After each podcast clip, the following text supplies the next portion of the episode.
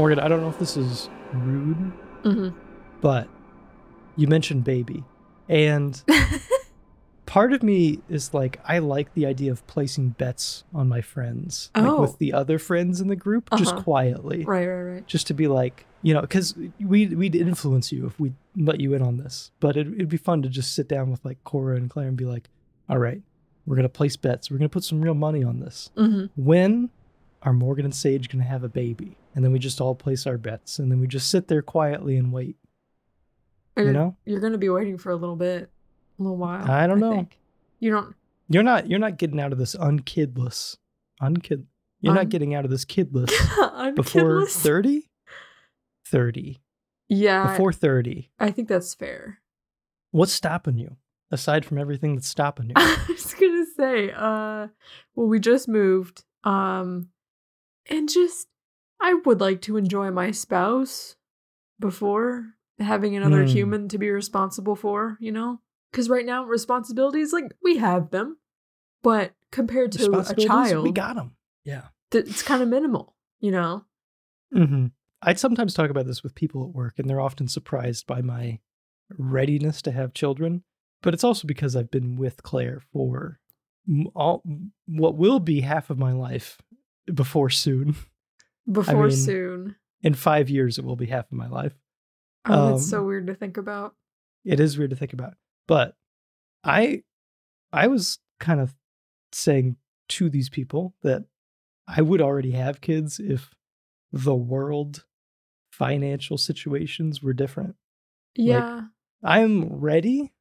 I just live in an apartment, yeah. Yeah. you know? I get it. I get it.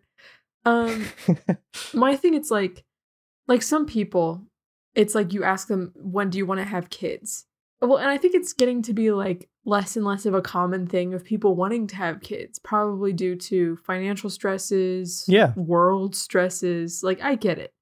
For me i have always wanted to be a mom like as as far back as i can remember i've always been like down to be a mom and to like have a kid and like love it with like my whole heart everything like that. I'm down for that but it's also i've tried to be you know it's like a responsibility thing like making sure like are we ready emotionally mentally ready for that responsibility Mm. and i don't think you can ever be 100% ready just because there's so much nah. unexpectedness that comes with it The third kid will always have a better time. the what The, The third, third kid, will always have a better time. well we are aiming for two um well we're aiming for one and then if one is like you know the, the whole pregnancy giving birth thing is absolutely dreadful well i don't know I don't know what we come down on. I it's just a financial thing.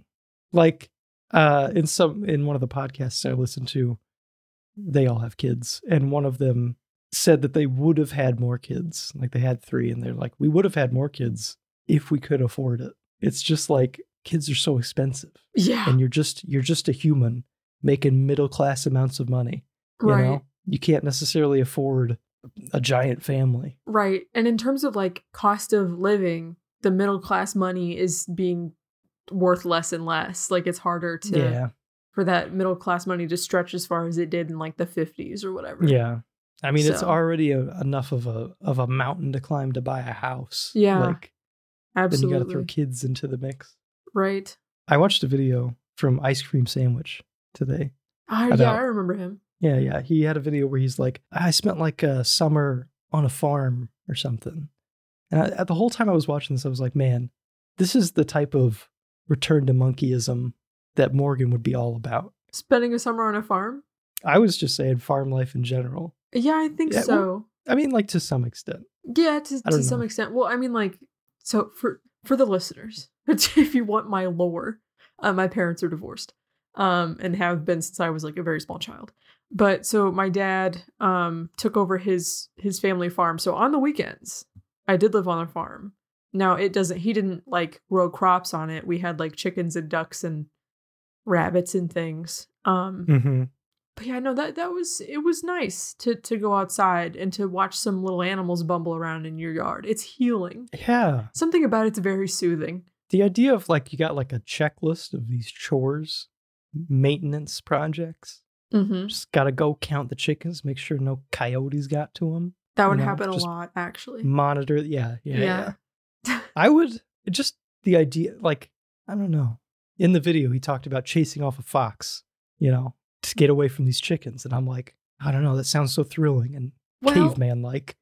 So it kind of depends. So the type of like farm people that I'm around, they would like trap them and then shoot them point blank. Like it was like a sort of a a violent process to, to get rid of the critters going after the chickens. Now that's something that I'm too tenderhearted to I can't.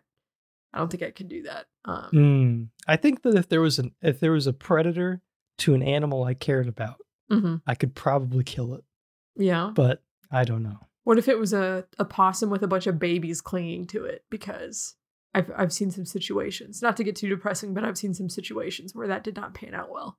As long as those possums don't like hold a grudge, then as far as you know. yeah, I don't Yeah. know. Yeah, I mean, it doesn't sound like hundred percent, you there- know, yeah, there- upbeat, fun times, but right. There's a lot of farming tasks that aren't very glorious. But again, if you keep if you keep it pretty small scale, like the things you're doing, if you have like a handful of chickens and not like 50 of them, you're going to have a, a, probably a better time. Mm, Um, and it's going to be more cutesy and not so much like I'm covered in chicken shit 24 7. mm, mm. I wonder, like, I mean, like, there's like there's like a uh, a processes part of my brain, like I don't know, like a like kind of like in a video game where you have the opportunity to like manage an area and like develop systems for your home and stuff. Minecraft. Minecraft, Yeah. Stardew Valley, Right. other like factory simulators. I don't know. Having that on like a small, manageable scale in real life. Wow. It can be done. It can definitely be done. I could do these done. chores in real life. Yeah. That's crazy. Anyway, this is PlayStation 2 podcast. right. Um, welcome to Analog Schtick, a PlayStation 2 podcast, a podcast where every month we do one deep dive. We do a deep dive in one PlayStation 2 title. Too many numbers. Yeah. That's a lot of numbers in a real short span of words. We cover the game's development history, discuss its legacy, as well as share our thoughts and opinions on the game through a modern lens. We release a new episode on the second of every month, so subscribe or follow if you'd like to stay up to date with the show. And please support the podcast by leaving a review or rating on whatever platform you like to listen on. You can find us on YouTube and podcast platforms as Analog Schtick. I'm your ghost, Clayton, joined as always by your co ghost, Morgan. Morgan, how are you? Ooh, beware my floating ship that shoots razor blades at you. Ooh. Oh, yeah. I was like, what are you talking about? Or sorry, saw blades? Probably not razor Saw blades. blades. My bad. something. I prefer the frog with the weird mace tongue or whatever it had. Yeah. A little bit of housekeeping. Uh, please continue to write in questions or feedback to analogschtickmail at gmail.com or any of the other methods to reach out to us YouTube comments and Spotify comments. Zoe on Spotify left a comment on Rule of Rose saying, I just discovered your channel through YouTube and listened to a couple of your episodes. Really enjoyed your deep dives into survival horror games. Also, love to hear a female gaming podcaster. That's me. Thank you, Zoe. And thank you, Morgan, for being a female gaming podcaster. I'm the gamer girl. Hi. That's right. She's a fake gamer girl. Actually. gamer girl, She's yeah. Been, I she's am been faking it this whole time. I'm not corporeal. if you yeah, just throw things at me, it'll pass right through me. Ghost, co-ghost. That's me. co-ghost. That, that's called a throwback. I don't know if you anyway. Yeah. Sorry. Interesting concept. yeah. Um, you know, I got a shirt that said "fake gamer girl," and I was too embarrassed to wear it outside. What? Why? And I think it's amazing. I think I gave it to Goodwill. Oh my gosh. I like the idea of someone just going through Goodwill, mean, the men's section. right. Fake gamer girl. Yeah. What the fuck? um, yeah, I was too embarrassed to wear it out. It was a pajama shirt a couple times, but it was the type of pajama shirt that I was too embarrassed to like take on vacations to see family or anything like that. Oh my gosh. I was too like- embarrassed because it fit kind of like a women's t-shirt too. Oh. I said that name right, by the way. Zoe. That's how you say Yes. Z O E. Okay. yes. Part of me was I every time I read it, I wanted to say Zoe. No, that's Zoe. Is, is Zoe normally spelled with a Y at the end as well, or It- is that optional? it optional? can be, but yeah, it's Okay. optional. Maybe I'm thinking of Zoey 101. Yes. Ooh. I don't. I don't think that I. I need to see a screenshot of Zoey 101. And Okay. it's probably just gonna. Do you know why that show? Um, I typed in Joey 101. Good. yeah, the gender bent Zoey 101. Um, uh, do you know why Zoey 101 uh, ended? Uh, why? She got pregnant. Like the actress Sh- got pregnant. She got pregnant. I assume that she was older than the age she was portraying. I don't think so. I mean, I think she was like a teenager. At least I think she got pregnant. If I'm wrong about that, my bad. Oh my god, this is. I'm looking at these characters. Yeah. This is so old. Yes. this is so old. People don't look like this anymore. I mean, those people are still alive. Like, they don't. I know, like I'm just that, saying- but- Yeah, yeah. yeah. Uh oh man, like the shark tooth necklaces. oh, and like the oh Mm. yeah, like the shell, the shell like surfer dude necklaces, Yeah. and oh like the frosted tips of the hair Oh my god. were like yeah. spiky. So many bright colors as well. Yes, jarringly bright. Yes. Personally, I'm glad that modern fashion has moved into more of a uh muted, like neutral and nature sort of tones, like greens, browns, and blacks and grays. yeah. Love it. if you want to see interesting fashion choices, look at the female prota- protagonists on any Disney sitcom from like 2000 to 2015, and you're going to find something really special.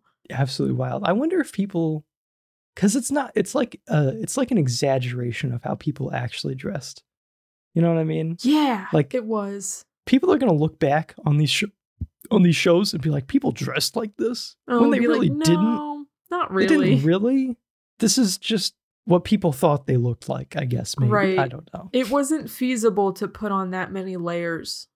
No, There's no one's gonna put in that much effort for just a Tuesday. Right. Yeah. Like you've got like a little button up t shirt, you've got a jean vest, you've got like a shawl, and then like a freaking, I don't even know what it's Absolutely not. called, like a little lacy vest thing over that. It's like, what are we doing? No, absolutely not. I mean, school starts at like 4 a.m. There's no way people are waking up early enough to get ready and look like this. Where was I? Let's move into the opening topic. I mean, The random bullshit. random bullshit. Okay. Sorry, random bullshit. We got rid of opening topic to save time and since have produced our longest episodes You're ever. right. Our two longest Um, back to back. This will not be a long episode. We will finish this in one sitting Mm-hmm. under two hours. It's gonna feel crazy. All right. Uh really quick. I'm just it's the only thing I got going on since we last talked. I've finally jumped back into Baldur's Gate Yes. and I am loving it. I am so excited for the future in the future. Whenever you try this game. There's no other game that I'm like more confident in you liking than this game. Yeah. If you can get past the gameplay mechanics, which I think you can because you like Fire Emblem. So I Mm-hmm. think you're already most of the way there. As far as like, it's not exactly like Fire Emblem. It's a bit more free form than, f- like, it's not grid based. It's Yeah. Well, I also like I like Dragon Age and Knights of the Old Republic, which are kind of like D and D based in some ways, almost like Mhm. Dragon Age Origins is like heavily D and D esque. Anyway. yeah, I'm loving it. Uh, one of the things I really like about it is it doesn't feel particularly expansive. It feels dense. Like Okay. there's these areas, and it's like you can talk to everybody, and Oh, wow. everybody is an actual person. Oh my and goodness. it's like, wow, you guys are people. yeah. It's not like it's not like a whole city. It's like a tiny little community, but you're all people. It's Right. not like I don't know. There's not like 15 of this specific NPC repeated, copy and pasted. Right. Like like citizen of whatever. They all Mhm. have like names and personalities and yeah. Mhm. I mean, there are still some where it's just like, "Hey, I'm doing great."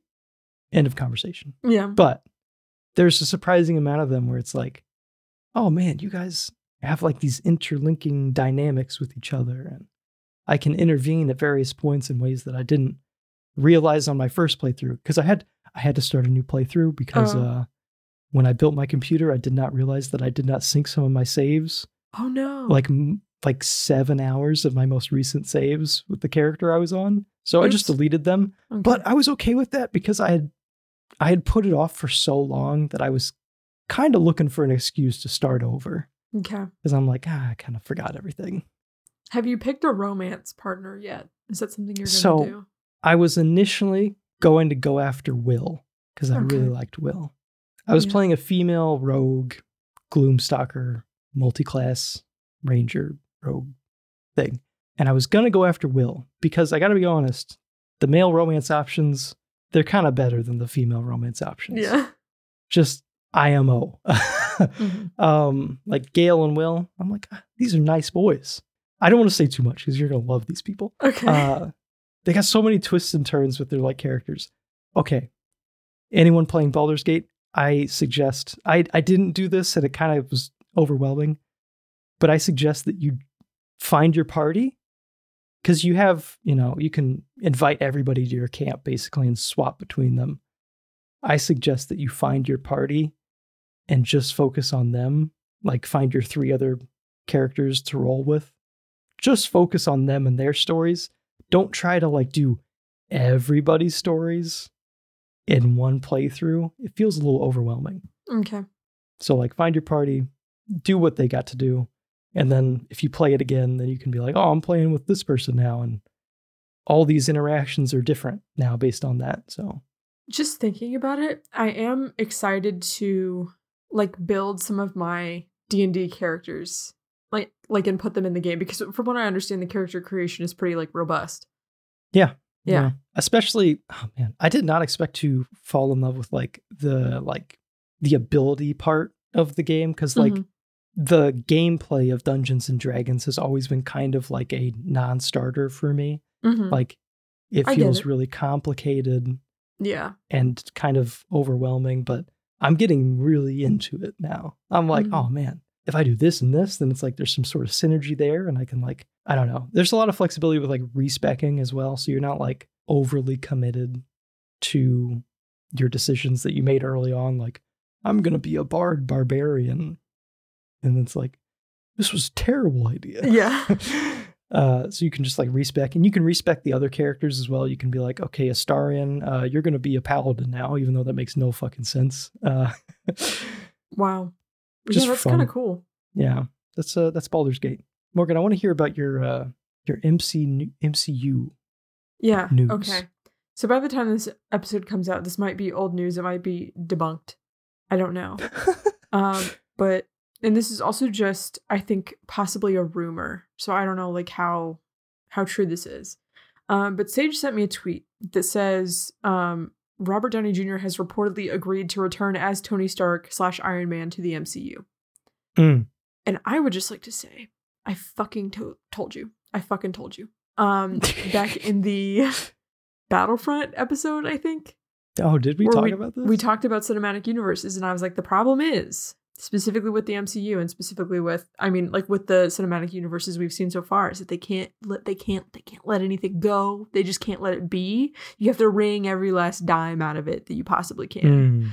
Mm. Um, and th- therefore, at the end of the day, you are going to have this mediocre product that is a shell of its former self when you should have just let it like die when you had the chance, when it was still Mhm. good, Mhm. instead of beating that dead horse. And I am- totally agree with you. Yeah. So that's how I feel. I just had to get that off my chest. Could it be a prequel capacity? Although It's I will say- it's it's dumb either way. I will say I I try to take this on because companies can't let things die. You know, they got to keep making money or whatever, and they're annoying about it. I try to not let new things ruin old things. Like to me, the MCU ended at Endgame, and Yeah. it was kind of this nice, you know, long running series of movies that had a climax and an ending, and everything past that is just you know, take it or leave it. You know, I could watch it and have fun or not, and it doesn't matter.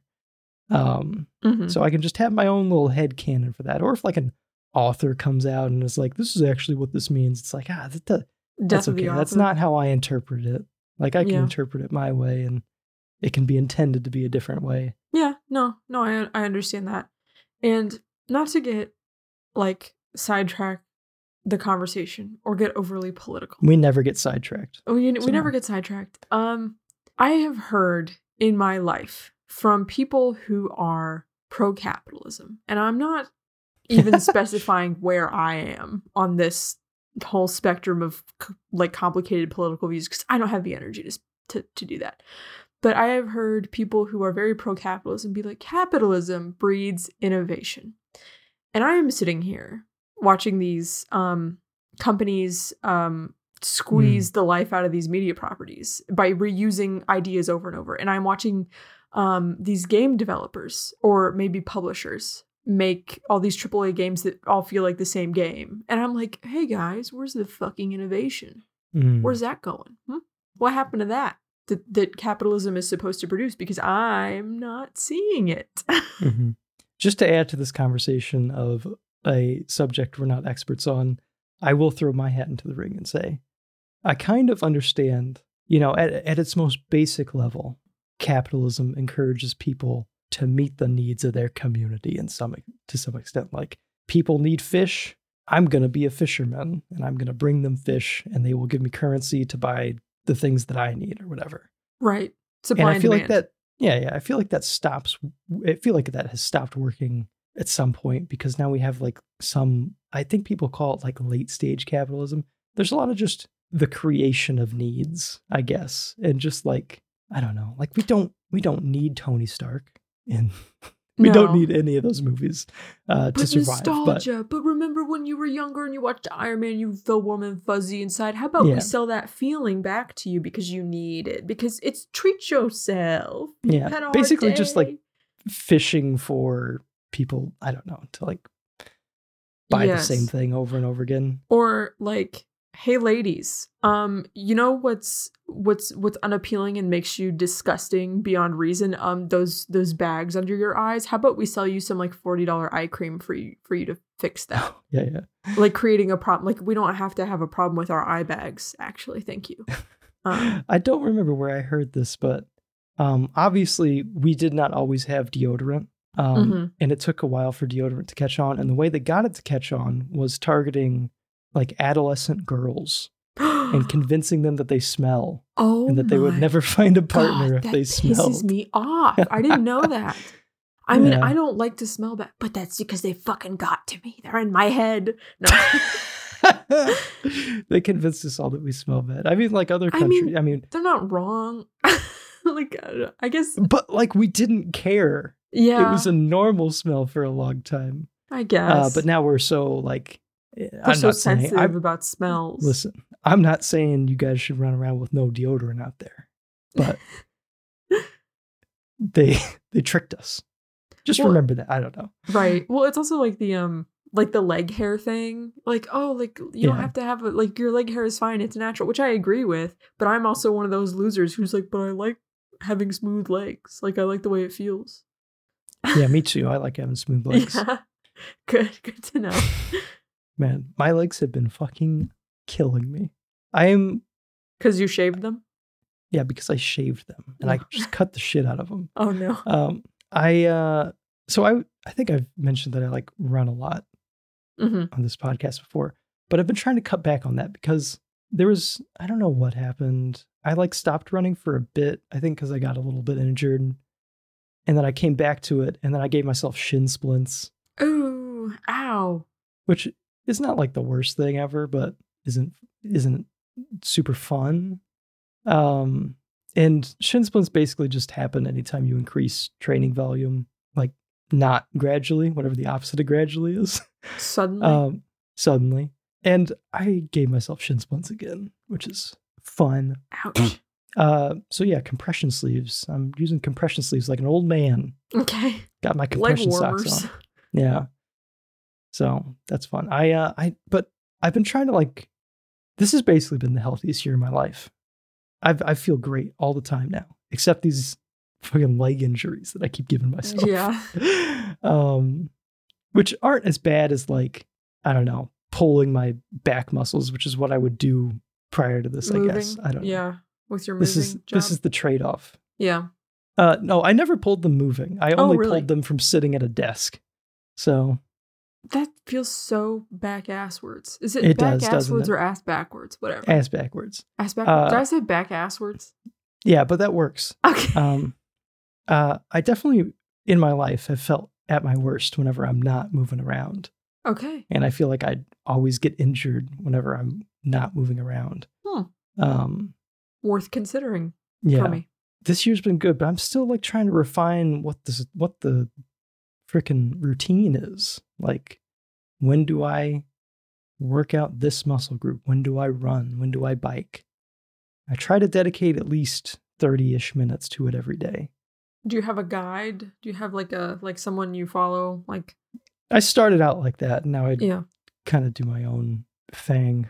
Mm. Um, the hardest part was definitely just getting the routine established. And the easiest part is continuing once the routine has already been established. Right. You inherently know that on Wednesday you do this, and on Thursday you do this. And it's just, I don't have to set a reminder on my phone. I just know to do it. So Mhm. once that gets rolling, yeah, I mean, you're all set.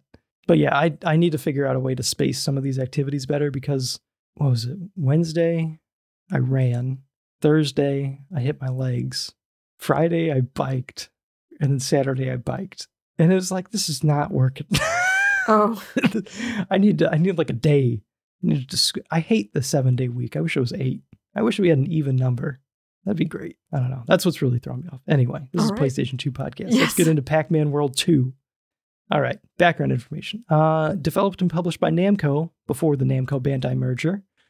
Pac Man World 2 was released on the PS2 in North America on February 26, 2002, and is or was somewhat well received by critics of the time, currently sitting at a 73 on Metacritic, with the biggest point of criticism being the camera, somewhat a lack of innovation, which I thought was dumb. I don't know. It was mostly fun. Everyone was mostly chill with this game.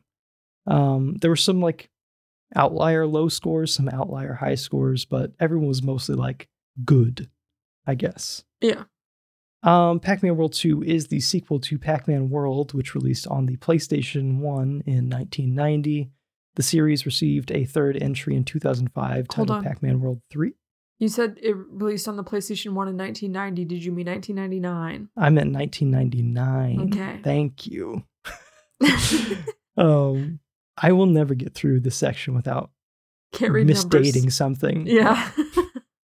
Uh, the series received a third entry in 2005 titled Pac Man World 3, and Hmm. after this, the series remained dormant for quite some time until the summer of 2022, where Bandai Namco released a remake of Pac Man World 1, Pac Man World Re-Pac. that sounds that's like so random. Yeah, it, it it came out of nowhere. Like I remember it was in a Nintendo Direct or something, and I was like, "Really? Does this mean we're getting number two? That was the first thing I asked.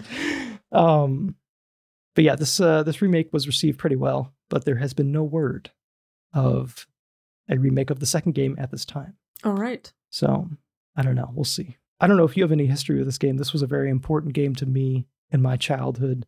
It was one of the early games we got with this system. I mean, I don't know if we got it at launch or not at launch, but like when we got the PS2, but it was definitely early on. And I don't know, I got a lot of fond memories of just like the sounds and visuals of this game. Uh, I don't think we ever made it past the lava world. I think we may. I, I have like a vague memory of watching my dad play uh, the haunted boardwalk level, Mm-hmm. but I usually capped out probably like Magnum Opus or one of those levels or Magma Opus. Yeah, it's Magma Opus. Yeah. hmm I think that was one of the last levels I that I played. hmm Yeah, I did not check my old memory card. I could not find it. Okay. um, but the last time I played this game was on the GameCube about a year and a half ago, uh, where I beat it for the first time. Actually, actually, it might have been like two and a half years ago at this point. And did you put a review of that on your personal channel? No, I wanted to, but I did Okay. not. I couldn't remember if that you was did or not. after I had stopped doing that. Right. um, that was such like a because I did that in like the weird interim of like I had graduated college, could But not find a full time job, Yeah. and I was like, I have all this time, I might as well do something. So I I did reviews for, I did them weekly, which is kind of insane. Were they weekly? Yeah, they were weekly. okay. they were yeah, that's weekly for- crazy. two weeks. No. Two weeks. they were weekly for two weeks. I remember you got to slide two and then ground to a halt. I did them weekly for 1, 2, 3, 4, 5, 6, 7, 8, 9, 10, Oh. 11, 12, 13, 14 weeks. And then I had two more videos that were just kind of sporadic. Okay. So yeah, I that's that's some unemployed shit right there. Let me tell you. yeah, that literally ground to a halt as soon as I started getting work. Uh, yeah. Well, you know, that's a good excuse though. But yeah, I'm so much happier now. Um. Anyway. Good.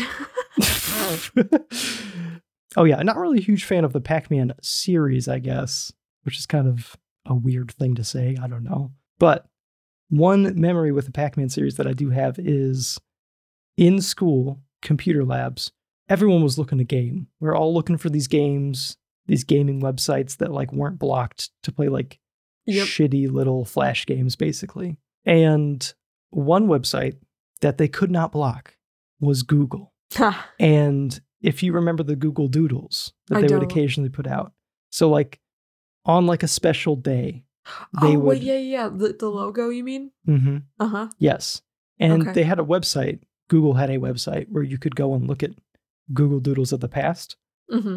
And one of their Google Doodles was a Pac-Man game. Oh, Yeah, you can just play Pac-Man in like this Google logo. Huh. That's cool. And that was just my ultimate time waster right there. Yeah. Um, instead of learning, God forbid I learned something. But yeah, do you have any history with Pac-Man? I'm trying to think if so I know so so Clayton and I are of the age where by the time we came along, arcades were kind of on their way out. Mhm. Um I mean there's there were like arcade places around town when we were We had one in our mall. yeah, one in our mall and then we had a different like fun like family fun time come here jungle gym crawl around in inside this building. Yeah, yeah. Um, Which is now an like an auto zone or It something. It's It's so sad. That's the most crushes my- devastating thing. it yeah. crushes my soul to drive past it um but uh anyway um so so we're we're like late 90s babies but i do remember i have distinct memories of going to a pizza hut with my Oh. family maybe with some of my cousins around my age and there being a pac-man arcade machine there Interesting. Can out Pizza the Hut. I like that Pac-Man is in a Pizza Hut because he is a kind of pizza-shaped being. yes yeah um and then i'm trying to remember if do you remember there being like these cheapy like cheap plug and play things at Walmart. I know it's like, exactly here- what you're here's talking this, about, yep. This joystick, plug it into your TV. It has Oh, like yeah. the game on it. Yeah, I remember those plays. floating around. Oh yeah. There were SpongeBob ones. Oh, I had the SpongeBob one with his nose with, as the control stick. Yep, There was an Atari one, which I believe is the one you're referring to, that contained Pac-Man. probably. Yeah, Yeah, these things they, they were, were not like I would like to track one down because in my head I'm like these were not that bad. I mean, they were just simple. Well, let me take that back. The ones with like officially licensed arcade games were not that bad. The ones Yeah. that were weird bootleg SpongeBob reskin games were questionable. Yeah, But like the Atari one, it's like you can play Dig Dug, Pac Man. It's like it's got a little. It's a it's a nice enough form factor. Just a Mhm. button and a joystick. It's like that's it's not it's not bad. Uh, yeah, I I had the Atari one and the SpongeBob one. I would like. Yeah, I should track those down yeah. If you still have them somewhere. if I still have them. I wonder if they're like a collector's item on eBay or uber cheap. Okay, they're like twenty five dollars. That's a little bit too much for me. Okay. Uh, yeah. so, did are you familiar at all with this game? No. Okay, it Nope. was fairly well. It, it sold fairly well. I think it sold like, I think I saw 1.8 million, which Oh, was yeah. pretty good for the time. Yeah, for sure. Yeah, I'm sure the sequel number three sold less. I think, Huh. as far as I'm aware, this is the game in the series that people like the most.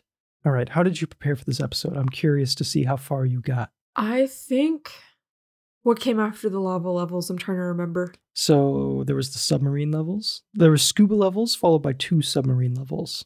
I don't remember the scuba levels at all. So I think I just got to the lava levels, Okay. like the very like but like the very end of them.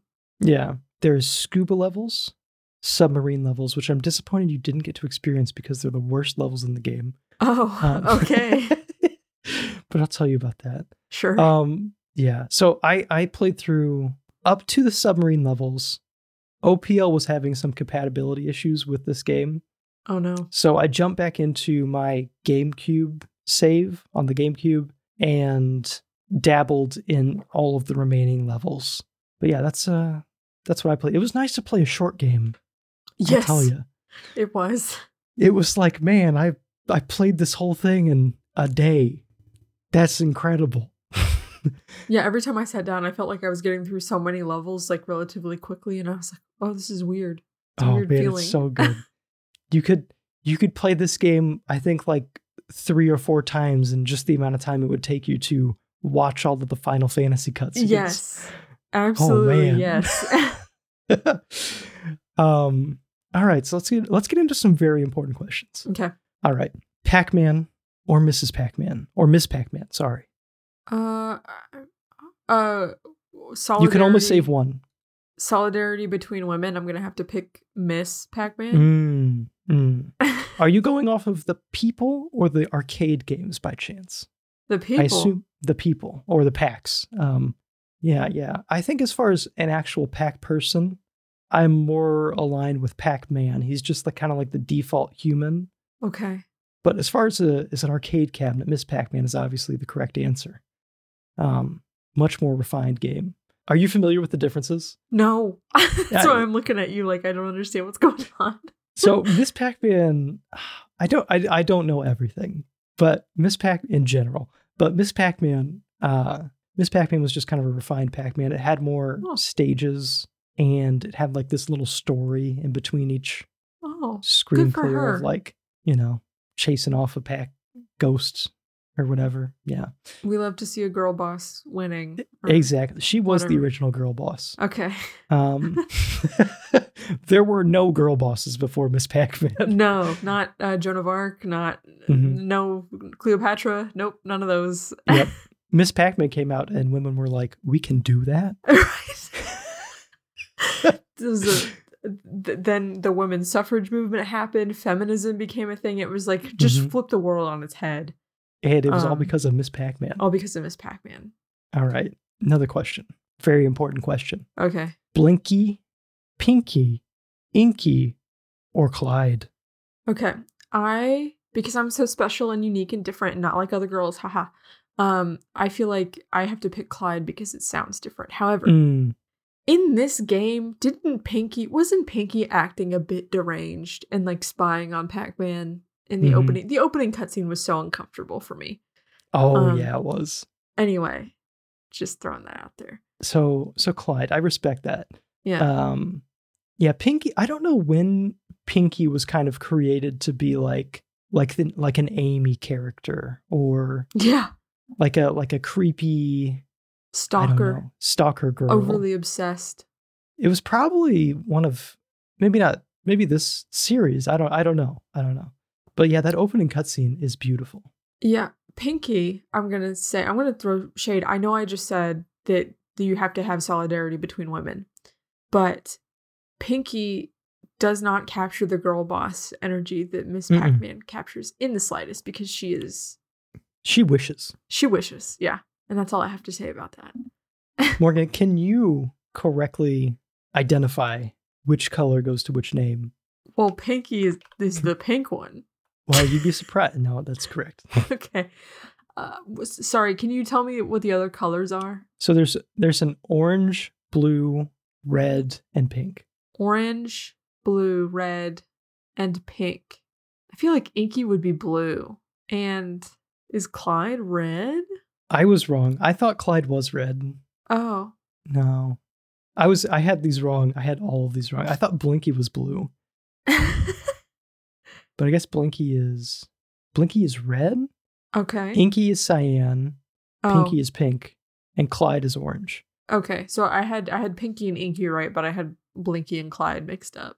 hmm Are you aware that um, in the arcade games that they were all programmed to act in a specific way? Like each ghost acted differently. So yeah, they had like little like quote unquote personalities where like this one takes this specific route, this one Mhm. right? yes, I, I I think in the uh, Japanese translation, I think that the names have meanings that kind of say what they do.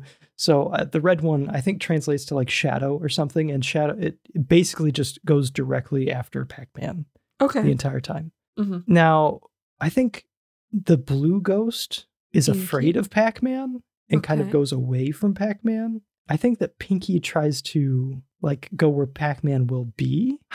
I may be wrong. I'm probably I am wrong on these, but I think that Clyde is like a wild card, and he just kind of goes.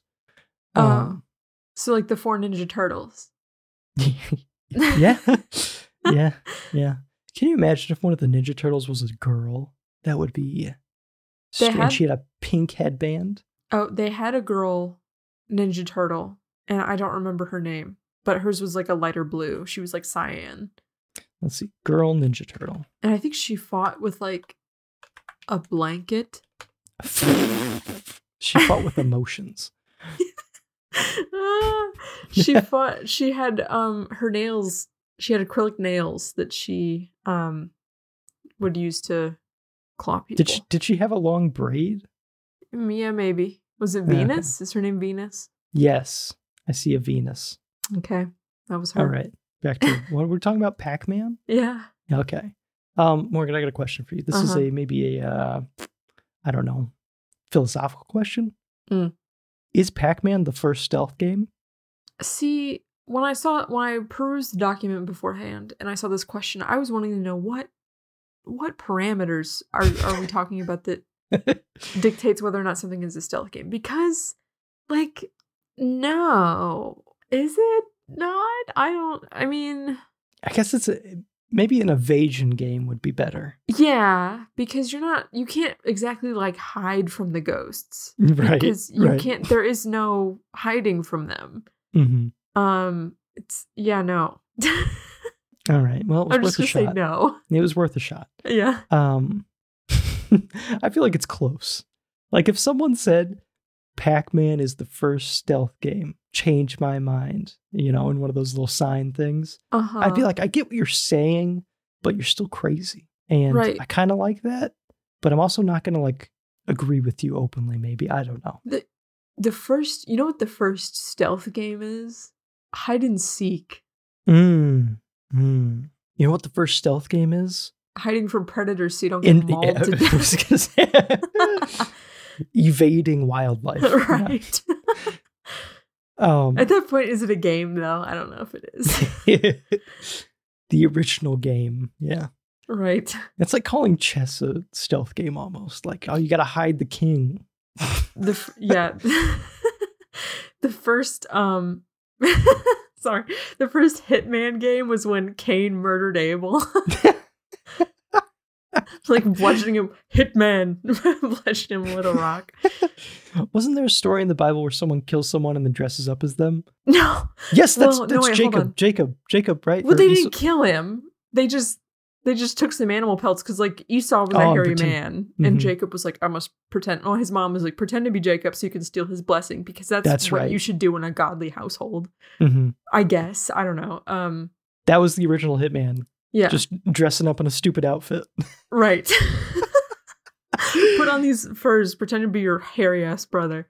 Um, well, and then in that case, then was the original stealth game when.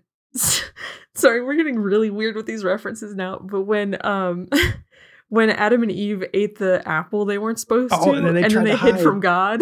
the original stealth game. right? Can we hide from God? Can we hide from God? And the original speech check was when God was like, "Hey, did you do what I didn't tell you to do?" And they were like, "No." oh man, I cannot fucking believe they did not use their inspiration die on that roll. Yeah, yeah. that really was necessary. we they all had to pay us. for it. We're all still paying for it. Yeah.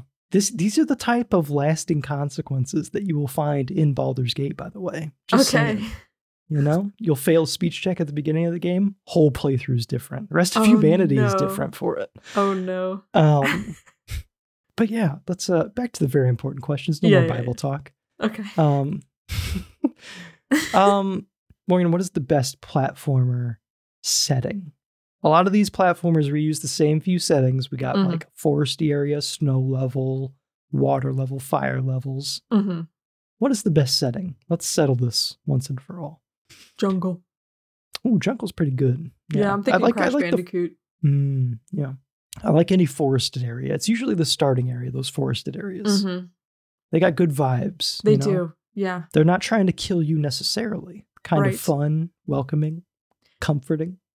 I do like for later levels, I do also appreciate the climbing up the castle wall things. Ooh, okay. I do- So I like do a like an that. indoor level. Yeah. Okay. Yeah.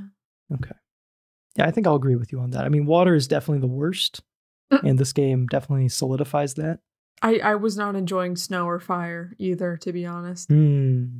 Yeah, snow can be a bit tricky, a bit slippy, Slippy, slippery. bit slippy out there. All right, Morgan. I want to know how do you define hidden gem? I noticed some people referring to this game as a hidden gem. okay. It sold very well, was received softly, and is kind of forgotten. Like what what is the most important factor with something being referred to as a hidden gem, in your opinion? I would say to me, not I, I wouldn't say because you had you have the question, is it sales, review scores, or something more nebulous? I'm gonna go with like I I like um hidden gem to me is like almost synonymous, almost but not quite synonymous with cult classic, where it's like it's it's not it hasn't had like a big impact in like pop culture. It's not something a lot of Mhm. people are familiar with. Um, it has more to do with like I guess is notoriety the right word? Yeah, notoriety. Um, yeah, yeah. yeah, just like not not very well known. Like Tulip, I would I would argue that Tulip is yeah. kind of Tulip is a hidden gem. Yes. Yes. Tulip, I think, fits that definition because it did not sell well. It is not well known. Mm-hmm. It was reviewed poorly. Yes. um, I think. I actually don't remember. No, it was. Remember, it was, was, on like the worst, the one right, the worst right. game. People hated it. lists. That's right. That's Yeah, right. That's yeah. right. Yeah, yeah. Um, I will also say just to expand my definition or clarify it a little bit. Something something can be both a hidden gem and a cult classic, but something can also be a hidden gem without a cult classic or without a, the cult classic following too, because Mhm. it can be so hidden that like no one knows what the hell it is, hmm and then you you know engage with it and you're like, oh this this is really good. I like Mm-hmm. this. So I would I would say the hidden gem for me is like relative to the time that you're currently in. Like, mm, mhm. is this thing something that has kind of been lost to time, something that has been forgotten? Then I think you can Yeah. qualify that as a hidden gem. Like, I'm not going to go out and say Sly Cooper is a hidden gem yeah, it's because not. Sly Cooper is still fairly well remembered. Mhm. You know, there hasn't been a new game, but it's like a not a maybe not a relevant franchise, but like a it was it was so popular that it has not been forgotten yet. yes, I yeah. guess. But I think that calling this game a hidden gem, despite it selling very well, isn't like totally egregious. Um, no, I don't think so. I think it's fine because it has been something that is kind of forgotten. Like, oh, this Pac-Man platformer that was like mostly good, Mhm. hidden gem. hmm I think that's fair. All right. Do you have any very important questions before we move into gameplay? No. All right. Let's move into gameplay at a blazing through this episode. It feels wrong. Feels like we should talk about Naruto for another 30 minutes, but let's continue. and then everyone clicks off the episode. They're like, not again. Not again. Let's move into gameplay. Uh, I wanted to start with core movement.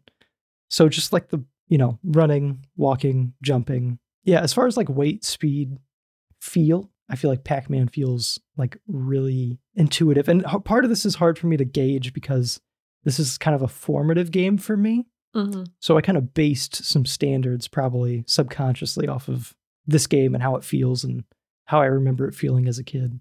But as a newcomer, you know, level level design aside, hmm did you feel like Pac-Man controlled how you expected a Pac-Man to control? Yeah, yeah. No, I, I would say I didn't have any problems with the controls. I did have problems with like being able to tell, like gauging, like depth perception Mm, was really yeah, hard for me.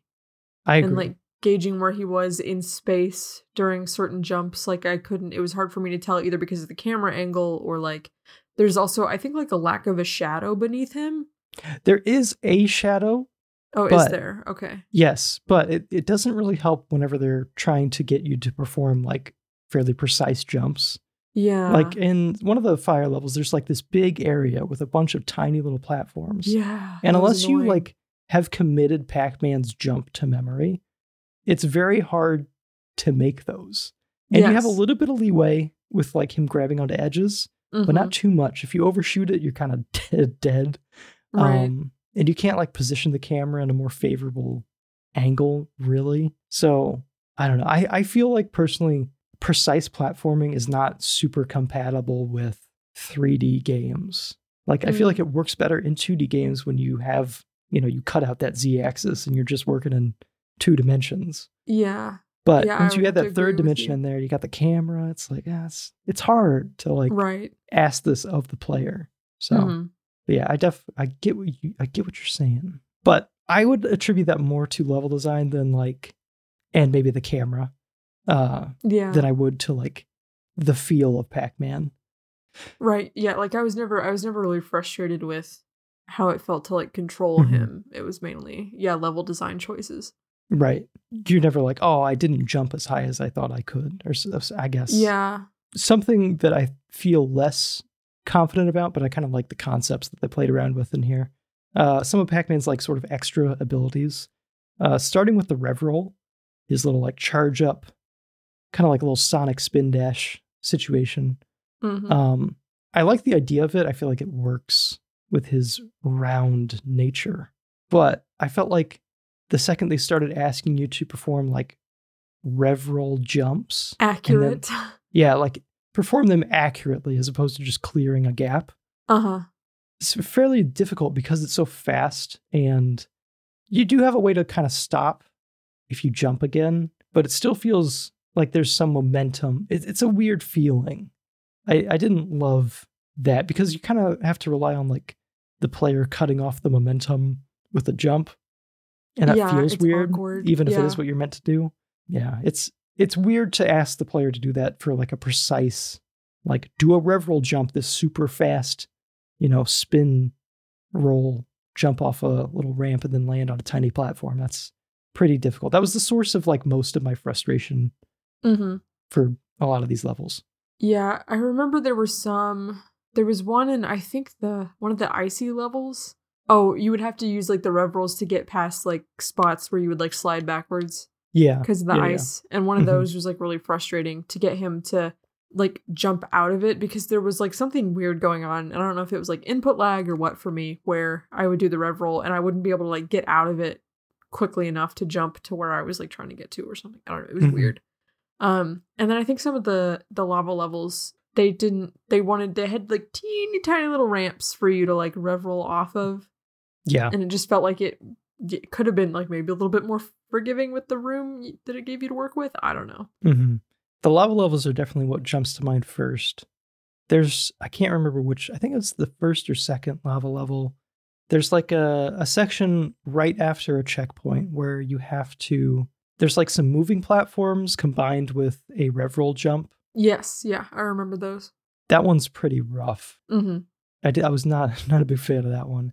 There's also one in the lava section where you, it's I think it's magma opus where you have to like fight one of those big lava golem things, stomp on him, and then you have to like backtrack through the area that you were just in, and you have to rev roll jump off of one of those like trampoline pads that's at an angle, if that makes sense Mm-hmm. and because those trampoline pads kind of like have like a point underneath them that they're like balanced from if you stand on the edges of them it kind of like wobbles oh, it's just an awkward yeah. it was an awkward choice because then you also have to do a precise landing on a falling platform yeah it was just a weird a weird one all around it felt like but yeah, definitely. yeah. I mean, for the most part, aside from like those handful of instances, like using a rev roll to clear a gap is kind of fun, Mhm. but using it to land precisely on a little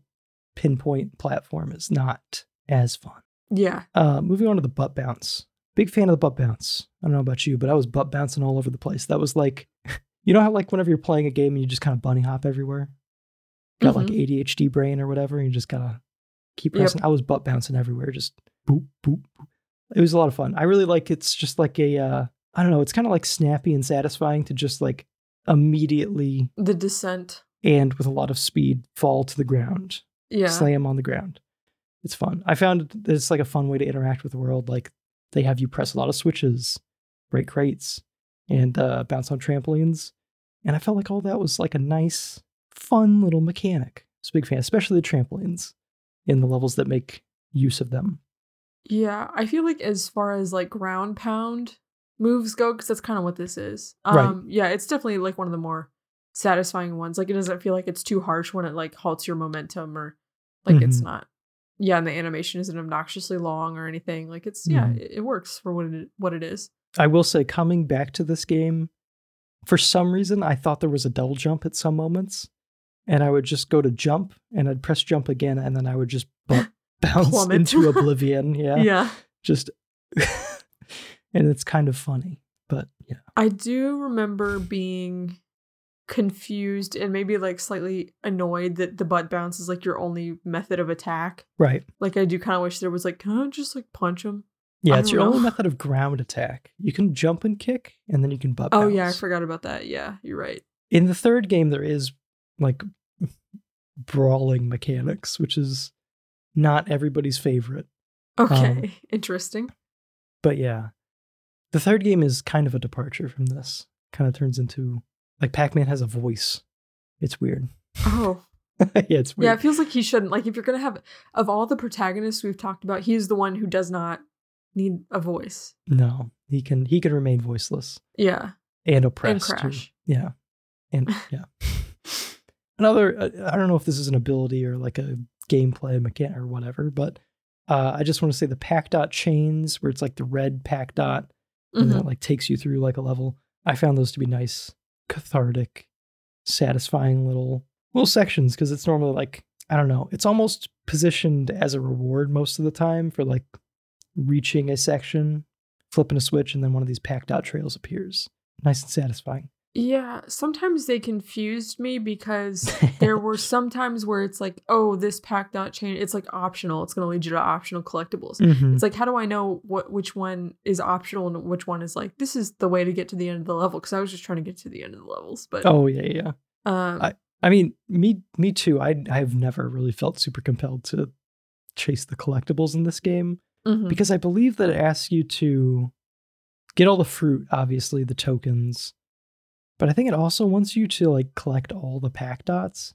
yes, it does. I did that at first, and I was like, why am I doing this? Yeah, it's not like the most enticing collectathon. I think. Yeah, I would say, yeah, as far as like, I guess the fun goes, the fun is more related to the platforming, not the like active collecting the things. hmm I don't know because I feel like in other collectathon games, the collectible is like cooler than fruit. Yeah. I don't know. I know fruit is a part of Pac-Man lore. Right. I don't I, mean, know. I guess the arcade coins are okay. I liked the arcade coins. Yeah, Well, those had a reward, like you got something Yeah, for yeah. doing those, right. But like Sly Cooper, it's like get the bottles, then you get a new ability. It's like ooh. right? And then Crash Bandicoot, it's like oh, get these things, then you get an, an extra like path later on in Mm. the game or whatever. Like it's, I don't know, Yeah. more rewarding than like high score. hmm There may have been a reward associated with like 100% completion or fruit collecting, but Mhm. I'm not sure. I don't think there is, honestly. I know that you get stuff for the tokens, but aside from that, I don't think you got a reward for going out of your way to collect stuff. Yeah, but also it was kind of annoying because like if you like between checkpoints, if you collected a bunch of things and then you died, you'd have to go pick them all up again. Mm, yes, And I was that's like, right. I'm not Yeah. doing that. And I kind of want to say, I, I it must be the same if you like start the level over. Like I can't remember if it was something weird where it's like you have to do 100% in one go Mm. or what. I don't I don't know. But especially for like the on rails levels, just sounds like a nightmare. Like yeah, I don't want to do that. I, I want to touch on this camera before we leave the mechanics section Yes. it was a big pain point for reviewers at the time and i think we both had problems with it i think its main issue is that it would just get stuck on geometry like cameras at this point in this generation feel very restrictive compared to modern day game cameras where you can kind of move past objects that are in the way and stuff Yeah. yeah. And the default state, like sometimes it would whip around in like really confusing ways. Uh, yes. Yeah. And It then like the times where it's like you can move your camera now, but then it would like lock your camera, and when you try to move it, it would have this little like pop up, be like, no, no, no, you can't move your camera right now. Oh, And I was you don't like, want to move your camera right now. Yeah. Yeah. yeah. I that would be one of the things if they did remake this game. I hope that they can fix that camera. I feel like it would be more enjoyable. Like that would be a big if you were to fix one thing, fixing the camera I think would help the game a lot. Uh-huh. But yeah, I mean, that's all I got to say for gameplay. I mean, it's a it's a platformer. Yeah. if you got anything else before we move on to levels. All right, level design. So, I want to know. I'll let you go first. What are some standout levels in your opinion? I don't remember level names. Um, yeah. but I remember like the one with the the trees, tall trees, and the platforms you have to bounce between. yes. I remember that being kind of fun. I was like, oh wow, like I'm really we're really schmoovin', huh? I think it was like Bedoing Woods or something. Probably. Um, and then I remember um the snow. There was a snow one where you have like a big snowball that chases you, at least for part of it. mm-hmm.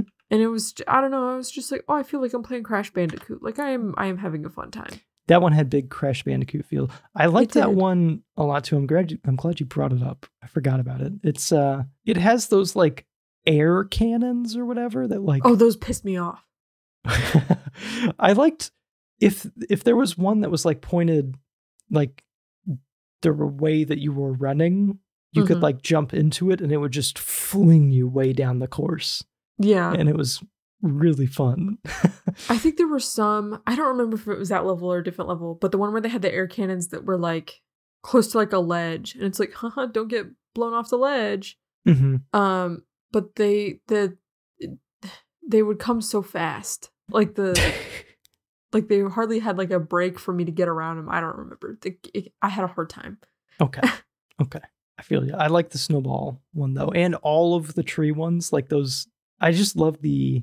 We'll get into this later, but that like the woods level, the treetop levels, where it's like nighttime in the forest. Yeah, I like those. Obsessed the, with that. yeah. That was like treetops in Oh my Spyro. It's so good.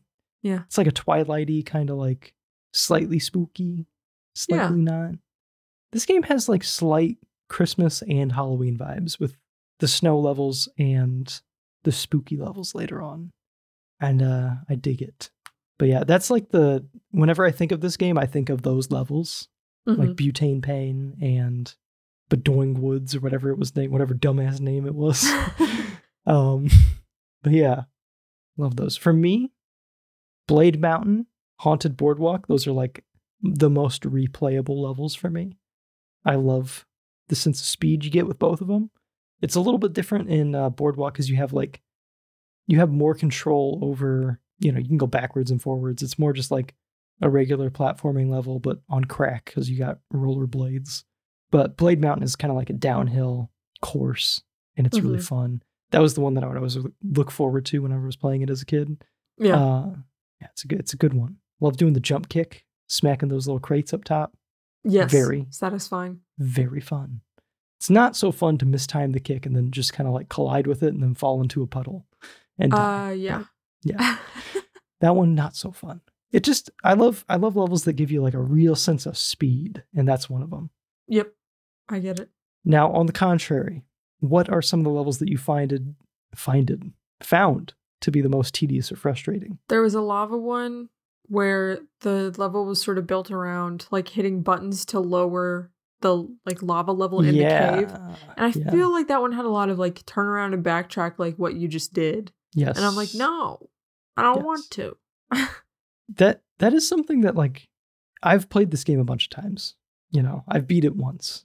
Um, and I'm like fairly familiar with like the earlier levels, especially. But there were times where I was like getting confused. I'm like, wait, where am I supposed to go? And that feels weird. I feel like a game like this should be a fairly linear platforming experience, yeah. or at least like have some more like diegetic ways of guiding the player, like without, I don't know, not necessarily like a big arrow over where they need to go, but like a quest marker. maybe just like after a cutscene plays, like the camera is pointed where you're supposed to be going. Yeah. Yeah. Um, For sure. and like, I don't know, there were a couple like branching paths that I was supposed to go down that it's like, everything's kind of weird looking and I didn't notice it. Some like level design could have been better at like guiding you as the player where you're supposed to go, but it wasn't a huge problem. But like in those lava levels, that's where the backtracking sort of becomes the new thing that they're doing. Yeah. yeah. Frustrating levels for me. I mentioned it earlier, but the Pac-Marine levels, That's the Submar- submarine ones. submarine levels, okay. they're so long and tedious. They're it's also like butt clenching how long they are because you don't want to die at any point. Have to redo any of it. You're just like, I want to get this over with. Yeah.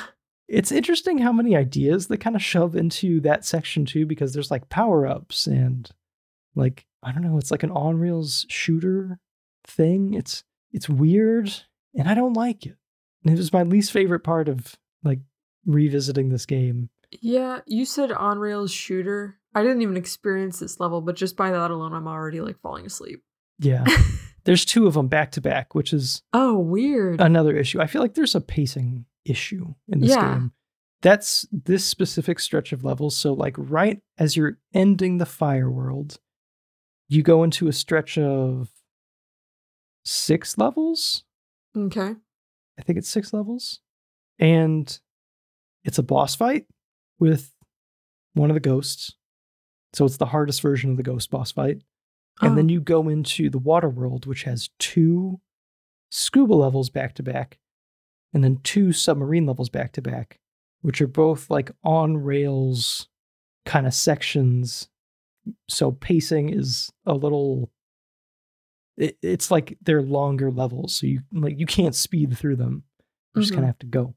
Um, and then you come out to uh like the spooky haunted area of the map mhm. and you do a it's it's more of a platforming section but it is on roller blades so it's atypical still and then you hop back into two platforming levels and then the end of the game oh, it's oh, just weird. a little it's a little weird Yeah. yeah i feel like stuff like that ideally is spaced out more i know that they wanted to theme the levels and like progress through different themes but i don't know maybe just have like one water level where it's just platforming still Right. i don't know Yeah, that feels like an odd choice, especially because like the point of a platformer is to teach the player or to like get them to you have like a progression of difficulty Yes. of a specific exactly. That's exactly what I'm trying to get at. yeah, yeah yeah it's it's weird like i feel like earlier in the game it's it's much better at this where it's like blade mountain comes after you know a handful of platforming and then it goes back to platforming and then all that it's kind of weird that the game ends on what feels like a majority gimmick levels um, yeah. yeah. Then again, I mean, to me, that's like also what I feel like you kind of experience in a typical like crash game. Well, not maybe not a typical crash game, but like, some of the later cla crash games yeah, yeah where it's like, oh, you've been doing platforming this whole time. Here, have a rocket launcher. And it's like, what? okay. I like the idea of uh, so for me, I I like when pacing, like they make pacing adjustments, but it's still kind of based in the same gameplay mechanic. Yeah. So like the roller blades are really fun because it's kind of Yeah. like platforming on crack, which is that like makes sense. kind of a fun way to mix up the pacing, I guess. Because it's not the it's not the standard, you know. Mhm. I'm running around at Pac-Man speed. I'm just running around at like Mach 10 going through this haunted boardwalk. Just fun. yeah. Um, Ghost Bayou is the last platforming level, and it is an extremely long and tedious level that I think ends in a boss fight. I can't remember. Hmm. Um, yeah, then you go straight into the boss fight after that. That one's that one's not my favorite. I, I remember the like the first time I beat this game a year or two ago or whatever. I said, uh, it this was like probably the longest I spent on any level, and it was like, man, I just want this game to be over with. like, Yeah. at this point. But let's talk about boss fights. They pissed me off. They pissed me off. yeah. Um no, they weren't they weren't that bad. I I don't know. There was just like a certain level of like jank Yes. about them. Um where like there were certain attacks that would like knock me off the map. And it just felt sort of like obnoxious and unfair. Yeah. But there were also like spots where because the, I don't think the boss arenas differed that much with how they were laid out either. They kind of And just got progressively like less forgiving. Kind of Sorry, what? less forgiving. Like Less forgiving. Yeah. because there's a run of three boss fights that are just those ghost things. right with their big robots. Mhm. And the big And the first one, it's like you approximately the same. Right. You can like rev roll the first one and like hit Mhm. them. They just become harder to damage, have more phases, Yes. and the platforms become harder to jump between. That's kind of the idea, but Right. Which I don't know how I feel about all the bosses being so samey. Um that wasn't my tried to- favorite. No, Yeah. Um and then there were some there were certain spots with some of the bosses where I could completely cheese them by like standing in one yep. spot and they would just like spin around me helplessly and not be able to touch me, Mhm. which was kind of funny. But um yeah, as far as like boss design goes, was not great. No, and I was kind of expecting there to be more boss variety because you start with that bullfrog boss, which is like neat. You know, you got to Mhm. slam his tongue or whatever, Yeah, yeah. and then rev roll. That one is also fairly janky though, trying to like stand on his tongue as it's extended. You can fall Yeah. off that pretty easily. Um, and then the ghost boss fights are cool, but I kind of wish that there was only one of them and the other ones Mhm. had their own machines. I wonder if that was something that was planned but like got cut due to like time Yeah, and prob- budget. Probably. Yeah. I mean, because it feels like that's what they wanted to happen based off of one of the ghosts having a unique machine and then the other two not. Mm-hmm. But yeah, and the boss fights were a little janky. You can cheese them in certain ways. Like you can get two like ground pounds in on like the the control center thing that they're the ghost is in at a couple spots and you know get more hits in than the game probably wants you to in a row. Mhm. But there's just some not fun BS associated with it. So in the last one, the lava ghost fight, the there's no like platform connecting. There's no like bridge between like the five platforms. Like the the platforms are spaced out like kind of like a five sided or um like the, how the five would look on a six sided dice. Yeah. You know what I mean? So like one in the center and then four around it. And there's no bridge connecting them anymore, so you have to rev roll between them if you want to get to them. And you do have to get to them because sometimes the damage phase on the boss will require you to go to one of those to run over and smack them. But because there's no bridge, you can't run. You have to rev roll jump. And some of them, it's just like no matter how perfectly squared up I was, I just didn't make the jump. And it's like, man, that's Ooh. not not fun. Frustrating.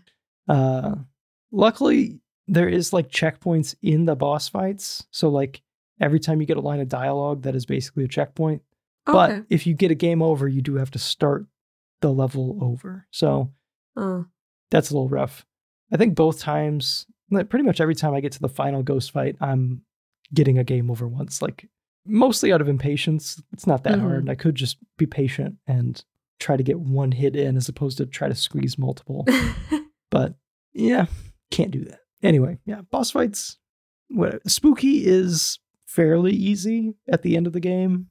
Um, he just kind of like throws fireballs at you and does some weird effects. Nothing too crazy or spectacular. You just run up and smack him when he's Mhm. done being up in the sky.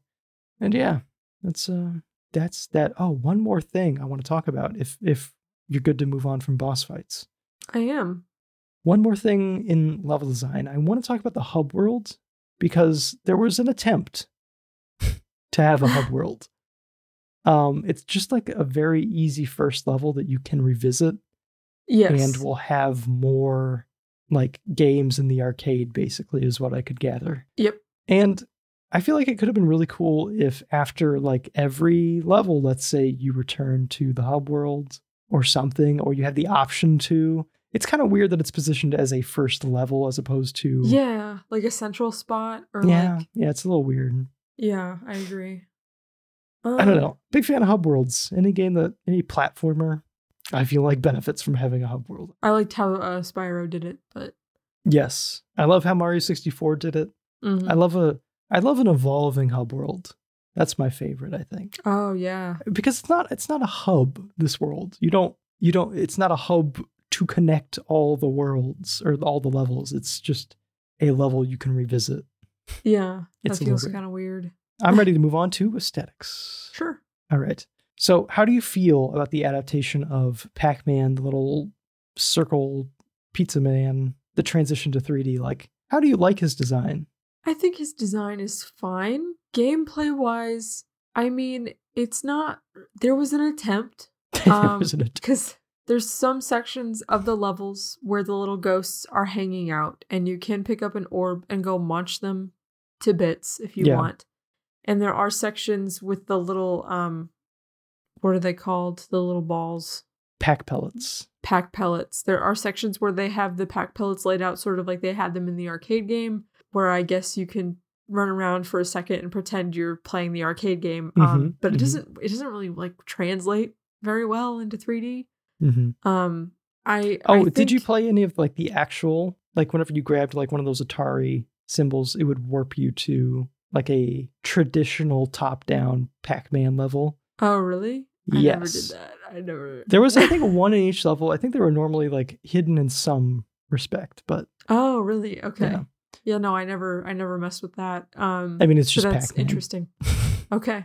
But yeah. But yeah, other than that, it was sort of like an odd transition. Like I said, to go from this like little maze, this 2D maze environment to like th- 3D, you're jumping on trees and um floating platforms Mhm. and volcanoes now. Mhm. it's it's hard because I grew up with this. So there's a there's an inherent bias in like how I feel Mhm. towards, you know, a 3D Pac-Man, but I really like how he looks in 3D. It's kind of the default Pac-Man in my mind. Like whenever I think of Pac-Man, I picture this Pac-Man, which is also like the Pac-Man from Smash Brothers and stuff like that. So I forgot he was in Smash Brothers. that's right, yeah. I imagine there's a lot of people who think of this Pac-Man before they think of, you know, the little- arcade one. the little pie chart Pac-Man. hmm Yeah. Yeah, it's a fairly like, I don't know, Mickey Mouse esque design, you know, just boots and gloves or whatever. Yeah, simple. Yeah. But it, I like it. It works. I Mhm. like all the pack people too. It's kind of fun. Yeah. They're just the same character with different outfits basically. And it's like, Right. their outfit is their personality. And that's kind of yeah, fun. I, I appreciate that. yeah. I, I like it. I like it. Uh, I think it works for a kid's game like this. Mhm. Kind of feels he has a um like a the Mr. Man books, like the Mr. Happy, Mr. Oh Sad. yeah. yeah. It kind of has a, that vibe, you know, just a shape with arms and legs. My, my favorite was Mr. Persnickety. Mr. Persnickety. I think. I think that was one of them. Anyway, but yes, I, I get what you're saying. There was an episode of my dad podcast where they talked about all these Mr. Men books and how the moral of the story is they get reprimanded for who they are. Oh, jeez. and then they have to stop being who they are or something. That's a weird moral. I yeah, guess. I, I, don't, I don't know. It's Don't be yourself. Be yourself, but not too much. Mhm. Not like that. yeah.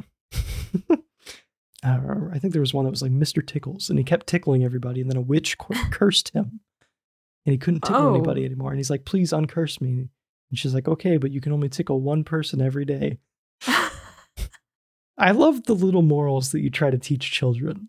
That's yeah. that's a really fun thing. I don't know if you have thought of this, but uh, me and Claire, I think mostly, I don't know if Claire thinks about it as much, but I have like a repository of kids' media in my head that Mhm. I'm like, okay, I have seen this and I agree with the morals that it's trying to present, you know? Mhm. And I could also, importantly, tolerate watching this on repeat with my child. Veggie Tales. Veggie Veggie Tales for me. Veggie. I want to rewatch Veggie Tales as an adult. Oh, they're so good. I I unironically love them. I'd have to. I'd have to give Veggie Tales a screening before I shoved it in front of my kid. Don't want them to grow up hoping to become or do what I did, which was try to fight my brother with a plunger because of LarryBoy. oh, yeah, yeah, yeah. Yeah. Oh, that's so Uh. gross. I talked about this on this podcast. Uh, So we've we've talked about Veggie Tales before, is what that means.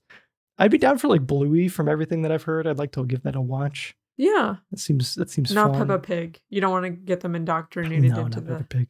I remember my my sister my sister is 10 years younger than me so um i grew up with experiencing a lot of the child things that she was you know interested in um the one that i could not stand was elmo i hated elmo with every fiber of my being i hated his goddamn annoying voice Oh, i wanted to strangle elmo through the screen every time i heard him damn. Okay. so no elmo for my kids i can't take What about like the I- Muppets?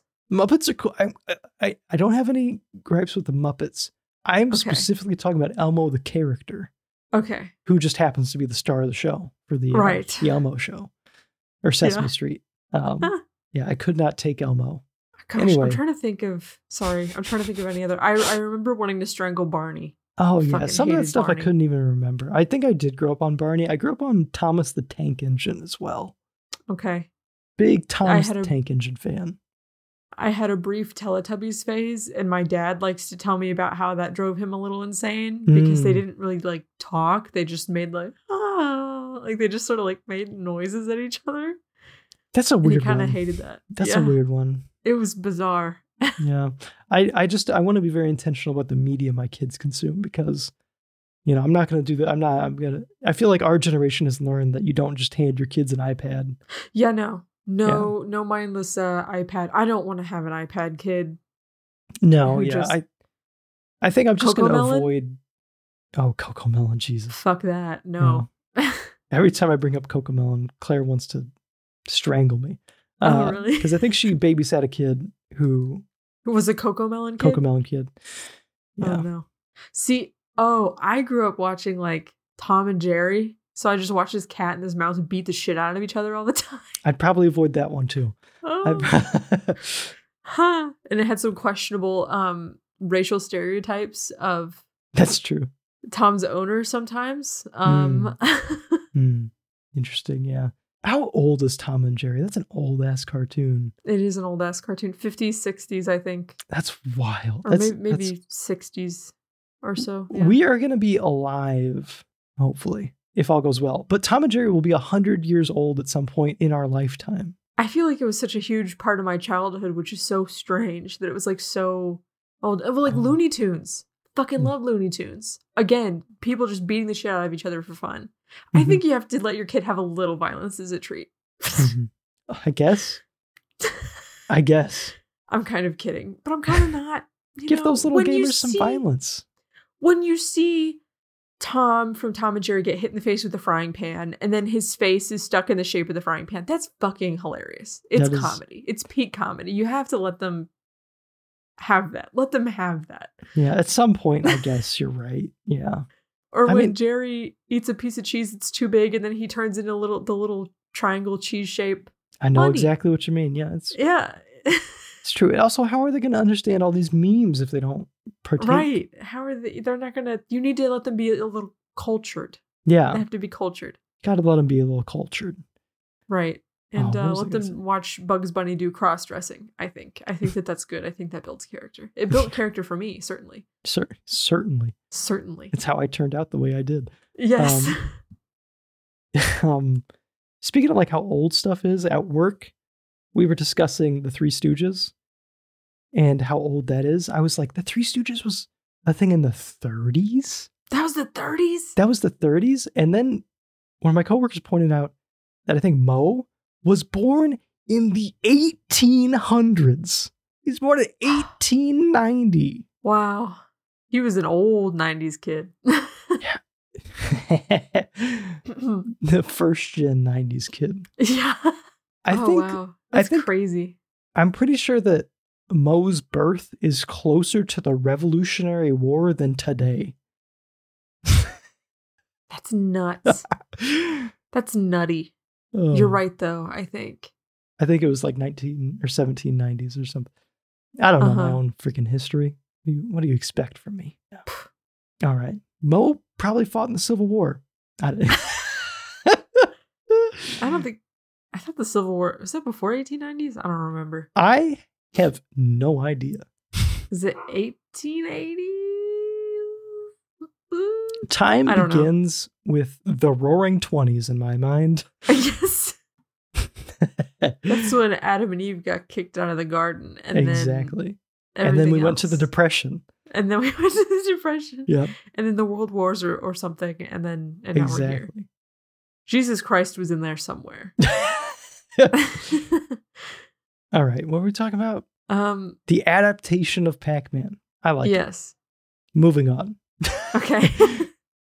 All right, the level title cards. Big fan, very simple. Looking back, I felt like there was some papy- papyrus font going on there. It was a bit a bit wonky, but nostalgic nonetheless. hmm Favorite uh level theme, I think we kind of discussed this. I like My- the tweez. The tweez. I'm a big The fan of the. Twilight tweez. Those are Yep. those are good. Least favorite water. For sh- for sure. um how do you feel about the characters? We've already talked about like the pack people, but like Mhm. how about the enemies? I feel like they're a little all over the place to some extent. I don't know if you saw some of the later enemies like Um, kinda hard to spiders and skeletons and yeah. Yeah, I did. I did like the the cute little round animals though. I thought it was cute where it's like, oh, everything is round here. Yeah, yeah, like the the pack cubs, the pack bears, the Uh-huh. little rams. The little goat. Yeah, rams. Mhm. Yeah, I liked I liked those. What I didn't like so much was the spiders. Those were I a little remember weird. having a hard time killing them. hmm I loved the Neanderthals or the Neander packs and how they were squares. Like they weren't evolved enough to be Like the- circles. I guess the sphere is the evolved form of a square or Yeah, a cube. Then yeah. okay, interesting take. yeah, I thought those were funny. Um, yeah, some of the other creatures were just a little weird. The spiders, particularly, were like, why is there just a real ass spider in this game? I know. Yeah, that is weird. Yeah, that one was that one was strange. I liked um, I like how the ghosts look.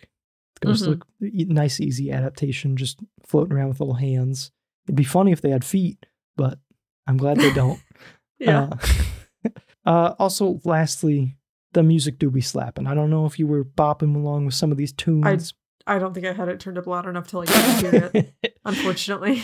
uh, a lot of like the early music is just like, oh, it's just real good. Like it's it's genuinely solid. Again, maybe okay, genuinely solid. Maybe hard for me to give an objective opinion on this because I hear those tunes and I am seven years old again, but I like them a lot. And from what I could tell, the reviews seem to echo that statement. So I'm going Mhm. to say objectively good. And with that, I'm ready to move on to recommendations. Alrighty, let's do it. All right, Morgan. You can play this game. You can play Pac Man World 2 on the PS2. OPL is a bit iffy. So if you're doing it digitally, that might be a, a pain point. Mhm. Um, you can play it through GameCube, which I may prefer based off the uh, GameCube controller. I feel like that it just works better for platformers. I like it a lot. Um, Xbox, I think, is the best version. It has like widescreen support, I believe, and uh, probably can run at like 480p or something if I had to guess. Um, there's apparently a Windows version. I have no idea what that even means.